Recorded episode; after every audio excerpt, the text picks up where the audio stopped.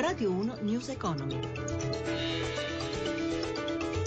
Ben trovati all'ascolto da Amalia Carosi. Mercati finanziari in attesa della riunione della Fed. Ci aggiorna Sabrina Manfroi da Milano. Sì, i mercati proseguono, buongiorno, incerti e poco mossi, in rialzo le stime sulla fiducia dei consumatori tedeschi, mentre in Italia è peggiorato il clima dei consumatori. In questo momento Milano perde lo zero virgola ventidue per cento, Londra meno zero virgola quattordici per cento, Francoforte sale dello zero virgola ventisei per cento, Parigi più zero virgola tredici per cento. Le vendite a Piazza Affari colpiscono i bancari, fa eccezione Monte dei Paschi, Unicredit e B P R perdono il due per cento. Perdono il due per cento, Banco Popolare meno due virgola sette per cento, Azimut meno due virgola cinque per cento. Sul fronte opposto vola S T M, dopo i conti sale del sette per cento e recupera anche F C A più uno virgola quindici per cento. Nuova asta di BOT a sei mesi per sei miliardi di euro, il rendimento ha toccato un nuovo minimo allo meno zero virgola uno sette due per cento.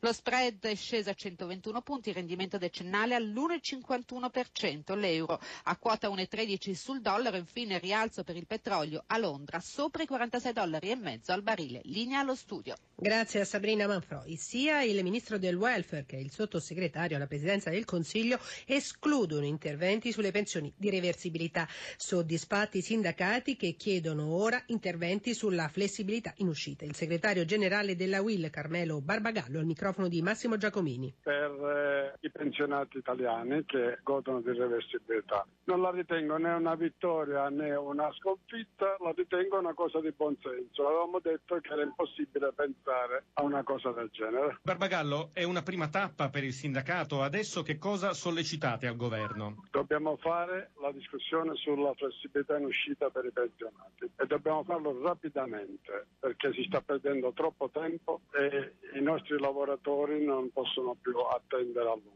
La montagna sullo sfondo è la Fornero. Si tratta di appunto una montagna troppo impervia da scalare per i sindacati oppure a questo punto si può affrontare? Siamo in un paese di alpinisti, quindi perché non si può scalare la montagna? A proposito di ottimismo, lei non guarda molto bene queste buste arancioni che stanno arrivando ai futuri pensionati italiani, ai giovani? È un'esercitazione virtuale e teorica. Una ripresina, quella in atto nel mondo e anche in Italia, a dirlo il Fondo Monetario Internazionale. Mario Quaglino. Too slow for too long, cioè troppo lenti per troppo tempo. Il Fondo Monetario Internazionale sintetizza così la situazione. Crescita sì, ma lenta, con previsioni in rivista al ribasso rispetto a gennaio nel mondo come per l'Italia.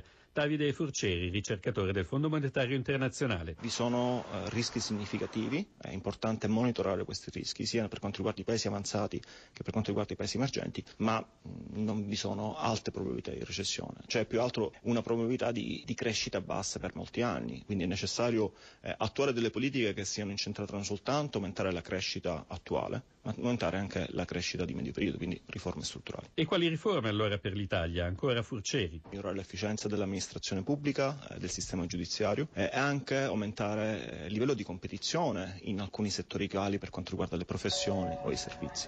Quindi sono riforme che eh, serviranno a sostenere la crescita economica, eh, a migliorare le prospettive di medio periodo per, le, per l'Italia e anche migliorare la sostenibilità del debito pubblico. Per quanto riguarda l'Europa, neanche il crescente intervento della Banca Centrale Europea ha portato a un cambio di passo. Patrizio Tirelli, economista dell'Università di Milano Bicocca. Ci vorrà ancora del tempo e questo avviene in un contesto, bisogna dirlo, di eh, preoccupazione e scetticismo dei mercati. Infatti l'annuncio di Draghi non è stato sufficiente per generare un'inversione di tendenza, ad esempio nel mercato azionario. Questo purtroppo lo dobbiamo dire. Stiamo a vedere, comunque la Banca Centrale non ha esaurito le sue munizioni, in questo Draghi è corretto, potrà fare ancora.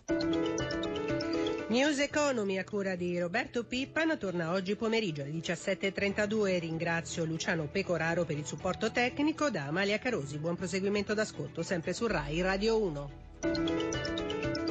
Radio uno News Economy.